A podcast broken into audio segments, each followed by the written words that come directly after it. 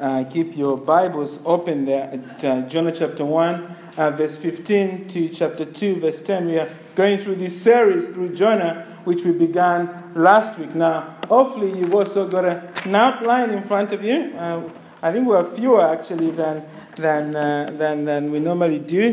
Um, Uh, but uh, hopefully, if you have one in front of you, you that will help you, I think, today to follow particularly uh, as we're going to dance around a little bit on this passage as we paint the picture of what's going on.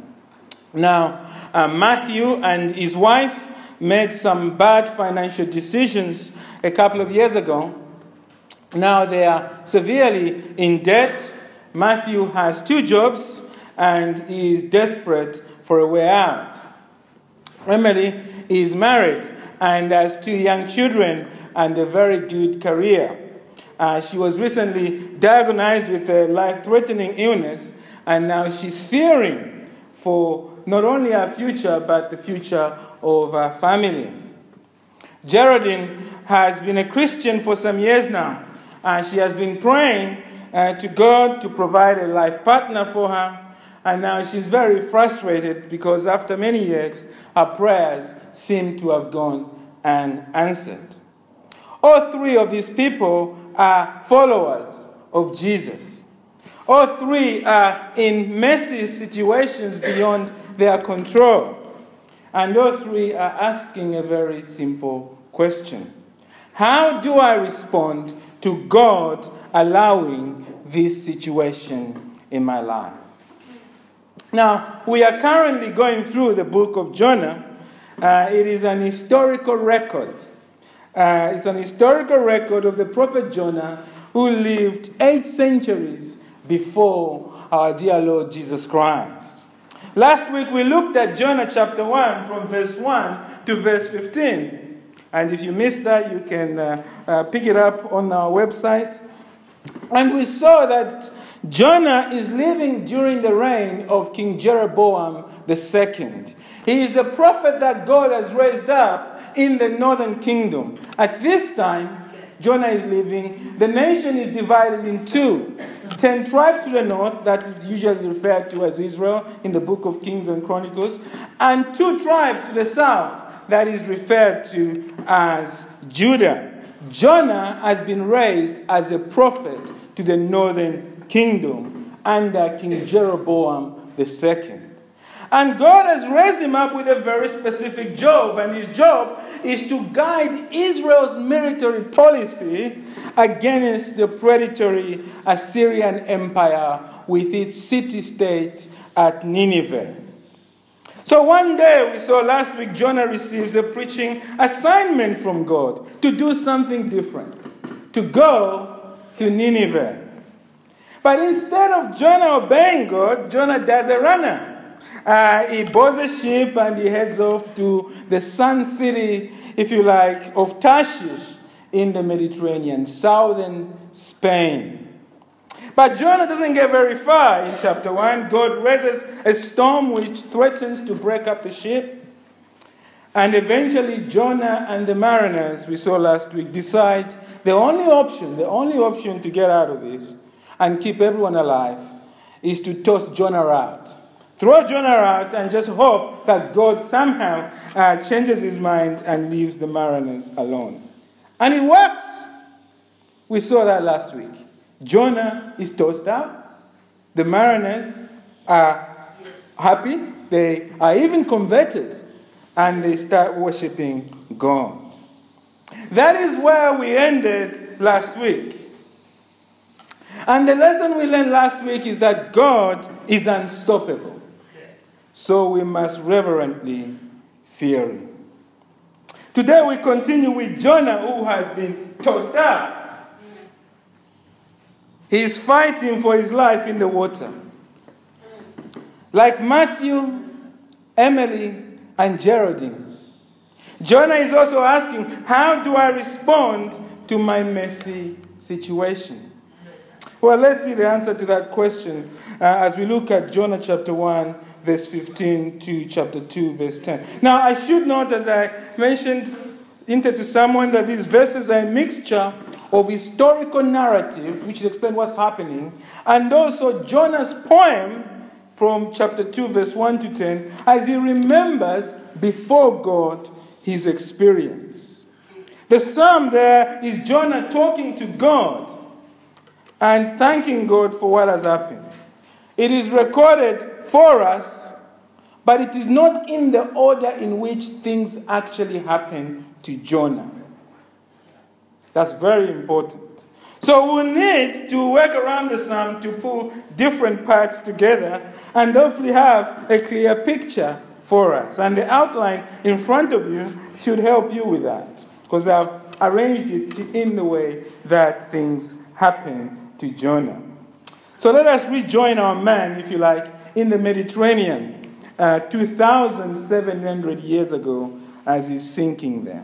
The first thing we see, and it's in front of you in the first in the outline, is that everyone has messy lives.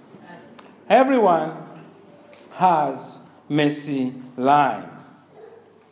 We see that at, from verse fifteen, that the mariners pick up Jonah and throw him into the sea. Let's read that from chapter one, verse fifteen to sixteen. So they picked up Jonah and hurled him into the sea. And the sea ceased from its raging. Then the men feared the Lord exceedingly, and they offered a sacrifice to the Lord and made vows. Now that is the vantage point from the mariners who are left on the boats. Jonah has been tossed to the sea, and they see him sinking down. Now let us switch the camera and let's see how things now look from Jonah's perspective as he remembers this situation before God. Look at chapter two, verse three. Here is how Jonah describes it poetically. For you, that is God, cast me into the deep, into the heart of the seas, and the flood surrounded me. All your waves and your billows passed over me. Jonah is fighting for his life. He is struggling to keep his head above the water as he kicks against the waves, and until he helplessly sinks down. Look at verse uh, five to verse uh, six of chapter two. The waters closed in over me to take my life. The deep surrounded me. Weeds were wrapped about my head.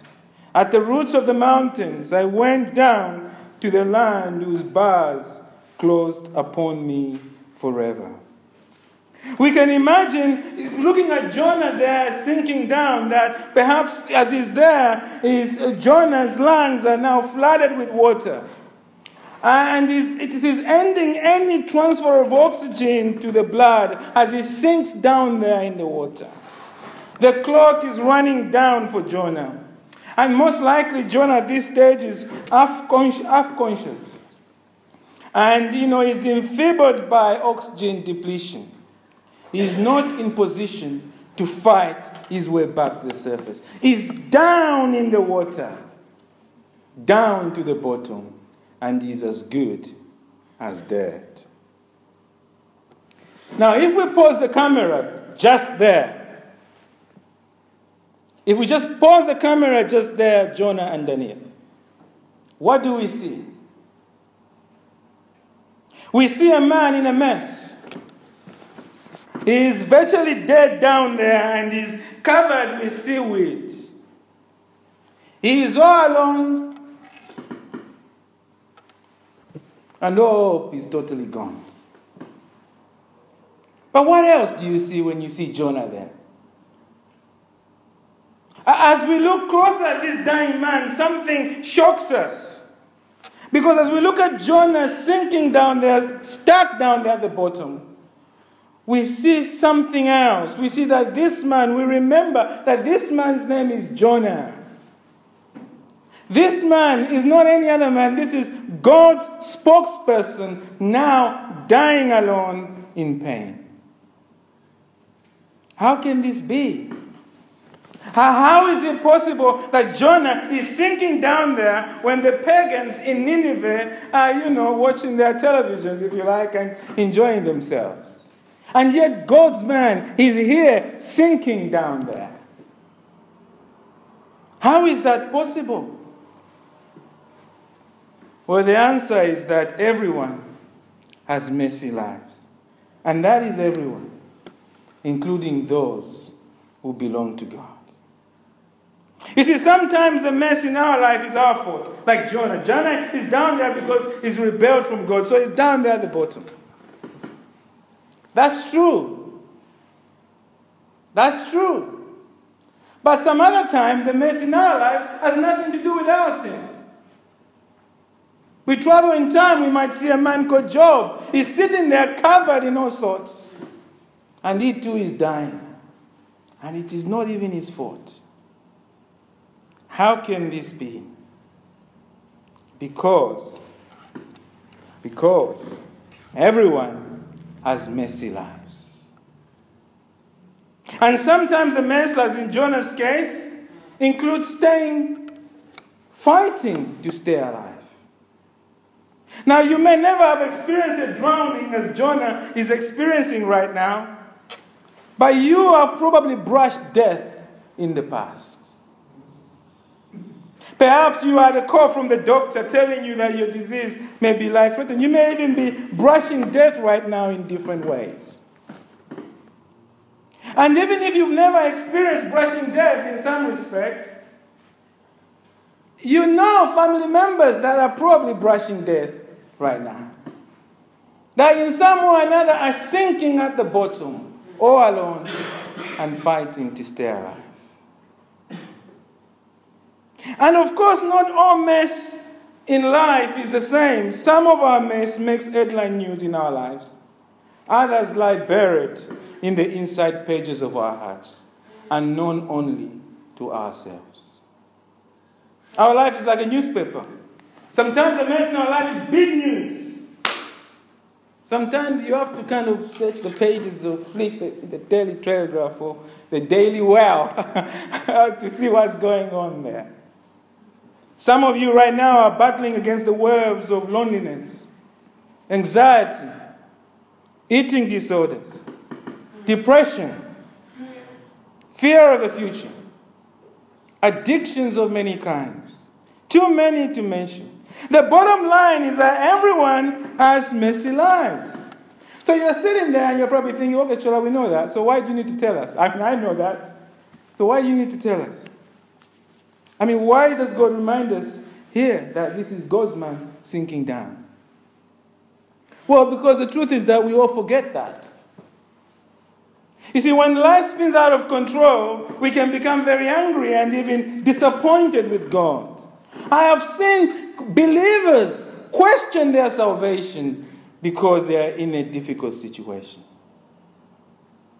And the reason we do that is because we feel that God is our insurance policy against all our challenges in life. So if we're in a mess, perhaps we feel God is not doing his bit, is not and, you know, doing his bit of the end of the bargain, as it were. But friends, this morning, take a serious look at Jonah as we freeze that picture. Stuck down there. Look very clearly and imprint that image in your minds every day. That is God's man down there. And he is drowning. Being a follower of Jesus sometimes leads you to the bottom of the sea. Don't forget that Jonah is there because he belongs to God. That's how he's got there. If God didn't care about him, he would not even pursue him. Being a follower of Jesus sometimes means following Christ to the cross, like Peter dying upside down. That is the reality of being a believer in Christ. But here is a comforting second truth. Our mess is not by accident. Point number one, everyone has messy lives, Point number two, but the messy situations are not by accident. Now, we, we have kept Jonah freezing, you know, frozen there down at the bottom. Let's just keep him down there for, for a little bit more before we press the play button. We need to take a closer look at Jonah's words in chapter two, verse three. Let's look at that again. For you cast me into the deep, into the heart of the seas, and the flood surrounded me.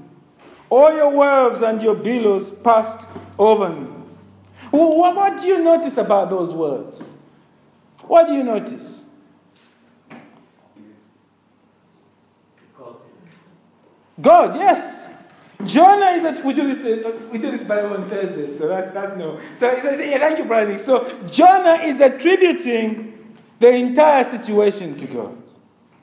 He is saying, God ultimately has checked me into the water, not the mariners. Now, we know last week the mariners, we know from verse fifteen and verse sixteen that the mariners are the ones that checked him out there. But Jonah is saying, no, God, you have done it. Well, this raises an important question. If God is behind Jonah's drowning, are the actions of the mariners even real? Are the mariners just robots dancing to the cosmic tune of God? Some people think our choices do not matter. A driver causes an accident by careless driving and then says, God is sovereign. He must have made that happen. I know people who say things like that. Someone hasn't adequately prepared for a job interview. They walk in there and they fail the interview and then say, God is sovereign. He must have made that happen.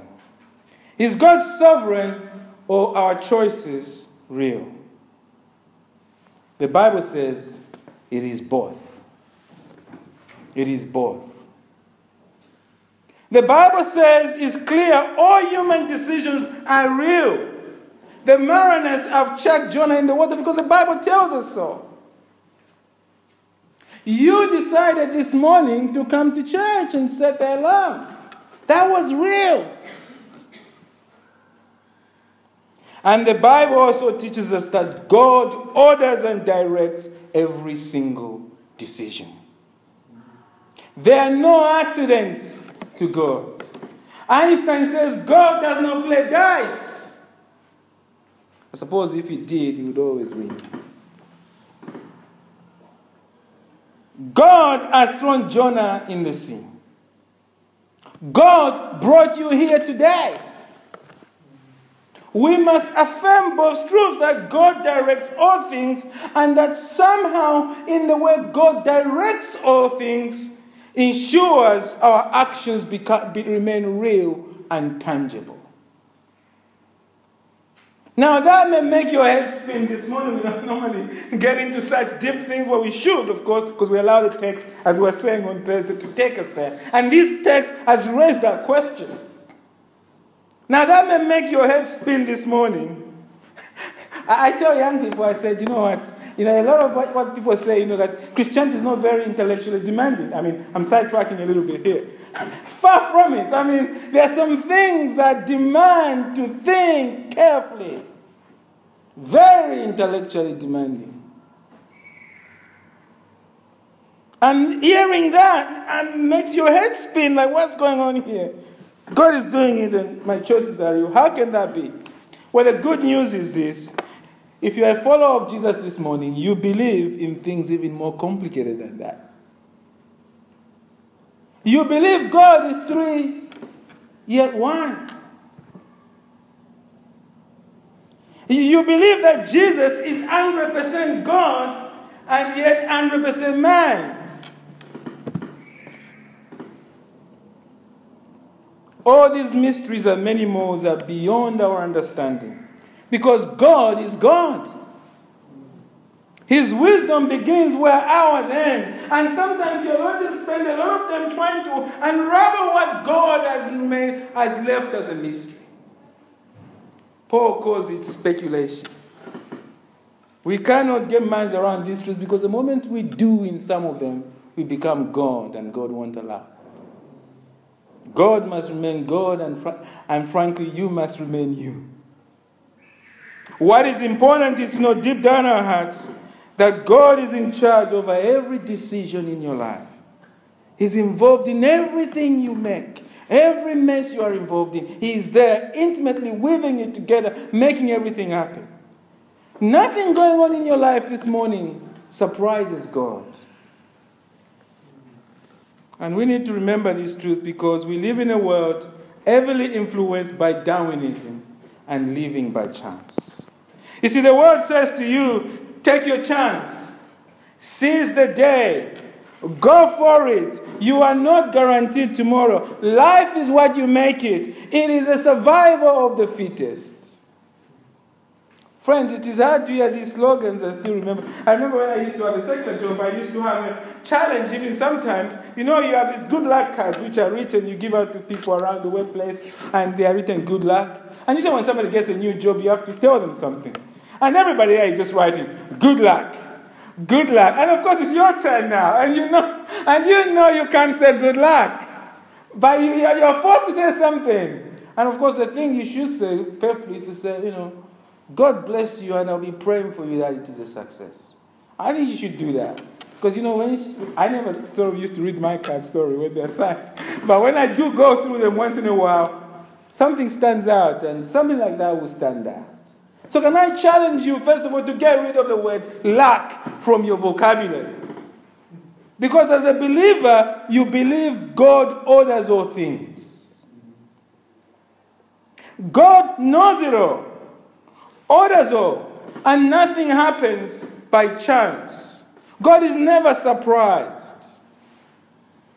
And so we need to remember that, because if you don't remember that, you will live a life of worry and without without peace. Randy Alcorn says, worry is momentary atheism crying out for correction by trust in a God, in a good and sovereign God. When you're worrying, you're not believing in God. When you're worrying, you're not accepting that this God is sovereign over all things. God is fully in charge. But if God is fully in control of all things, why does God allow the mess to happen? That's all we want to know. I mean, okay, fine, we get it, Job, we get it. But why? What is this about? I mean, why is God up to? Why, why does God allow it? Why is why is Jonah sinking down there? Well, the answer is, and that's the third point in front of you, God uses messy situations to make us like Him. God uses messy situations to make us like Him.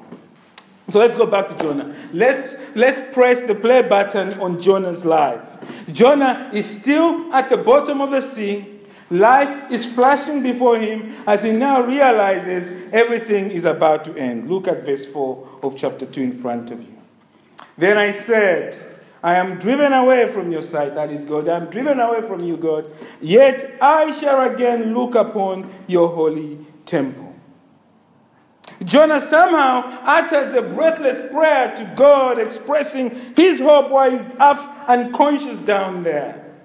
He knows he's about to die, but he hopes to see God face to face in his holy temple. What is this holy temple? He's not talking about the holy temple in Jerusalem. He's talking about God's heavenly temple. And we know that from verse seven. Look at verse seven. Verse seven there, Jonah says what? He says, when my life was fainting, I remembered the Lord, and my prayer came, came to you into your holy temple, into your heavenly temple. This is a helpless prayer of Jonah. It's a thought, it's a flash of half-consciousness, and it has made its way to the Holy of Holies. And amazingly, God hears this breathless prayer. Look at verse six again. Yet you brought up my life from the pit. The second part of that. Yet you brought up my life from the pit, O Lord my God. When my life was fainting away, I remembered the Lord, and my prayer came to you into your holy temple. Chapter one, verse seventeen tells us this, and it says, the Lord appointed a great fish to swallow up Jonah. We must note in passing here that if this does not get you excited about prayer, then frankly, nothing ever will.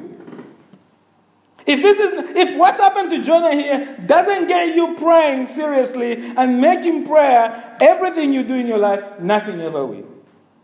Because we see here that God is not asking for fancy prayers.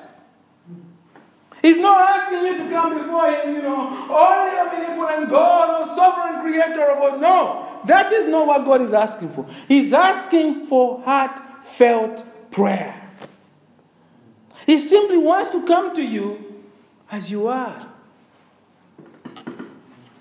Paul E. Miller, in the book we've got in the store there, says, a needy heart is a praying heart. Dependency is a heartbeat of prayer. God answers helpless prayer. What a God. What a God. Even a half-conscious prayer. Amazing. Amazing. Now, for some people, the fish swallowing up Jonah seems impossible. But not for you guys here, because you started last week. And you saw God is unstoppable. You saw God is in the dice. You saw God is there raising up the storm. So we don't even need to waste time on this with some sort of a man, you know, stories of a man being swallowed up by the fish. Of course, those things have happened, and we've heard such stories. But our grounding of belief in what's going on here is that this God is unstoppable. And therefore, a God who controls the dice, surely, what is it? Appointing a fish. What is it? Well, I mean, how difficult is it for God just to ring up Gabriel and say, Gabriel, arrange a fish to pick up Jonah at two p.m. Sunday afternoon? It's nothing. But here is the thing. The big miracle is not Jonah being swallowed by the big fish. The big miracle here is that God is using the messy chaos of Jonah's life to weave together a beautiful tapestry of love and restoration. This is the big miracle here. The big miracle is that God is winning Jonah back to Him. That's what this is about. It's about a God who uses His power and wisdom to bring this man into a living and loving relationship with Him again. Therefore, it's important we see here that even though Jonah is now okay with God, he's still, where is Jonah now? Where is Jonah? He's inside the fish. The fish has swallowed him, he's still there. God has saved Jonah, but where has He transported him? He's put him inside the fish.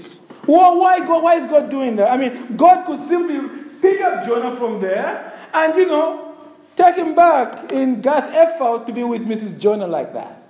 But no, God has, has, has, has allowed him to remain here. Well, why is He doing that? Because God is still working on Jonah. Because all of this is about God drawing Jonah to Himself. He is not done with Jonah. Now, can you imagine what life must be like for Jonah right now? Inside this fish. It, it, it, it must be smelly. It must be pitch black. Uh, Jonah uh, is probably feeling trapped. He's, he's feeling lonely there. He's probably feeling very ashamed and he feels like a failure. Everything he has had in his life is all gone. Those wonderful national security meetings with King Jeroboam the second, they've gone. Missus Jonah, nowhere to be seen. This man is trapped here. He can't go. He's a prisoner now. Prisoner of a fish. Can you imagine that? But God is taking through this belly moment, so to speak, because God knows that what Jonah really needs is to reach that point where he sees that God is all he has. Friends, sometimes even though God has saved you from death in Christ, still allows you to remain in the belly of affliction. Why? To increase your dependency on God. I think it's Corrie Ten Boom who said, you never know that God is all you need until God is all you have. You never know that God is all you need until God is all you have. And for Jonah, God is all he has now. You see, Jonah's very moment is not punishment from God. The fish is not punishment. The fish is salvation. It is a gift from God. Yes, it's in that pitch black. It's in the belly of the fish. Yes, it's lonely, but that's salvation. It's salvation. It is a gift from God. Your current messy situation is also a gift from God to bring you closer to Him. So if it is a gift, how should we respond to it? How, how should we respond to this gift? What do we do when we get a gift? Well, we wholeheartedly thank the person who's given us. And that's what Jonah has done. And this is our final truth. So truth number one, everyone has messy lives. That's in front of you. Truth number two, but the messy situations are not by accident. The third truth is that God uses messy situations to make us like Him. So how then should we respond? The final truth, and this is the major point of this passage. We must be thankful. Thank God for the mess, is what Jonah is saying. Look at that. As Jonah stays inside the fish, he, he begins to remember that God is all he has. And he thinks of all that God has done for him. And what is his response? He breaks into him. Now, chapter two, verse one to verse nine is all a hymn of thanks. Uh, let's look at verse one and two. It says, "And Jonah prayed to the Lord his God from the belly of the fish, saying, I called out to the Lord out of my distress, and he answered me. Out of the belly of Sheol I cried, and you heard my voice." Now, Sheol there is simply the place of the dead. It's the grave. Jonah is saying to God, "You have delivered me from the belly of the grave to the belly of the fish. I was as good as dead, and now I have new life, even though I'm inside this fish."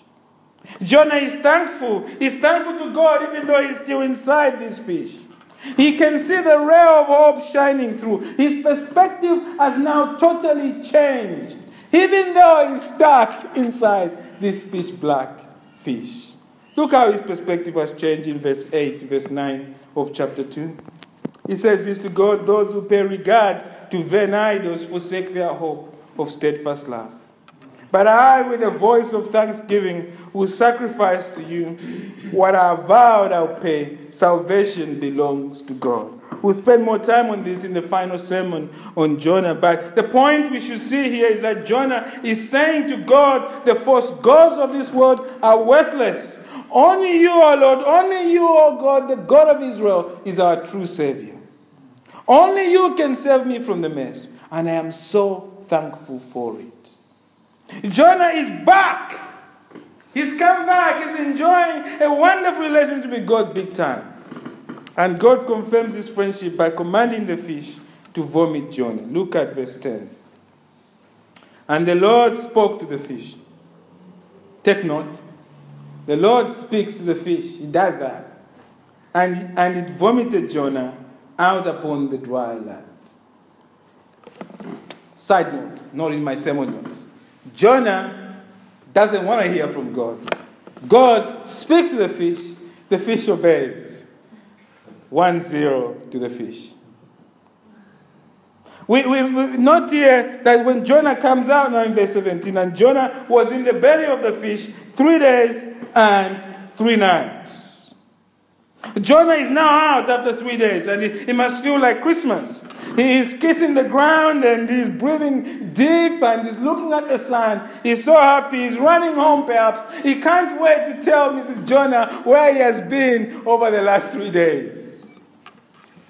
We must note in passing here that Jonah is out of the fish, not because he deserves it. He is out because God is gracious and has enabled Jonah to grow through this affliction. We can never end our way out of trouble. It is not about giving more to God so that God perhaps will rescue me. It is not about Sunday attendance or anything else like that. God is about changing us, bringing us closer to Himself, and He alone knows how long He wants us to enjoy affliction. And like Jonah, we must keep on thanking him for that.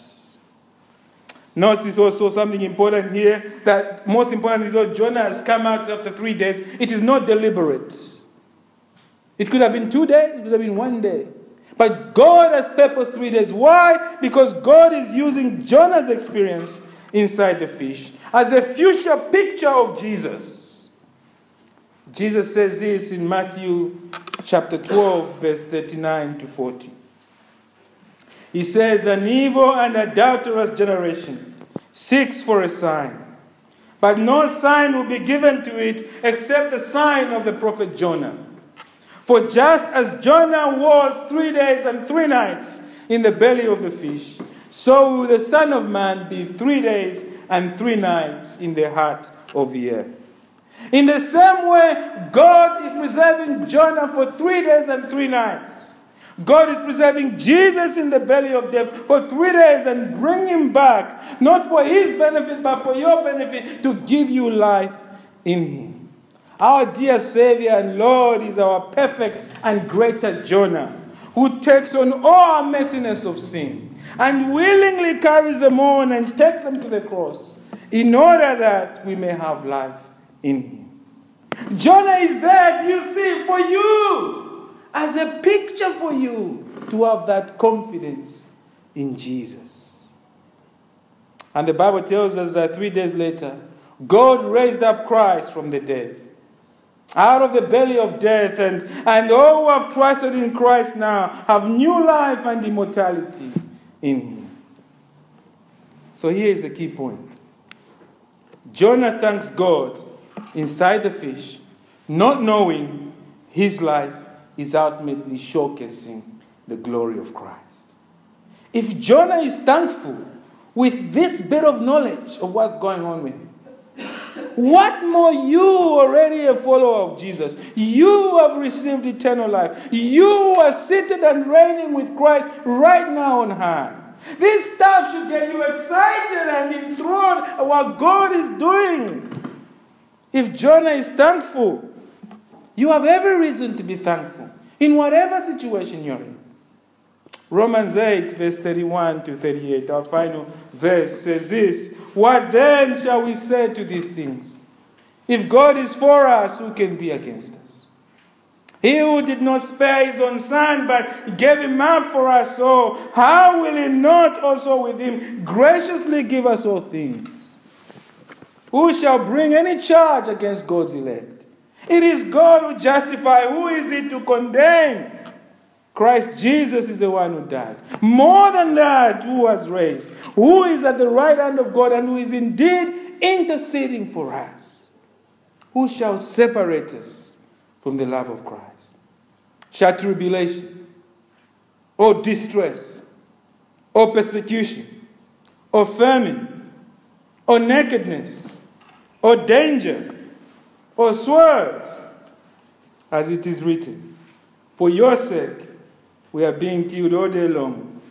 We are regarded as sheep to be slaughtered." No, says Paul. In all of these things, we are more than conquerors through him who loved us. For I am sure that neither death, nor life, nor angels, nor rulers, nor things present, nor things to come, nor powers, nor height, nor depth, nor anything else in all creation will be able to separate us from the love of God in Christ Jesus our Lord. If you are in Jesus, this is your heritage. So your only response is to be thankful. Whatever situation you're in, thank God for it.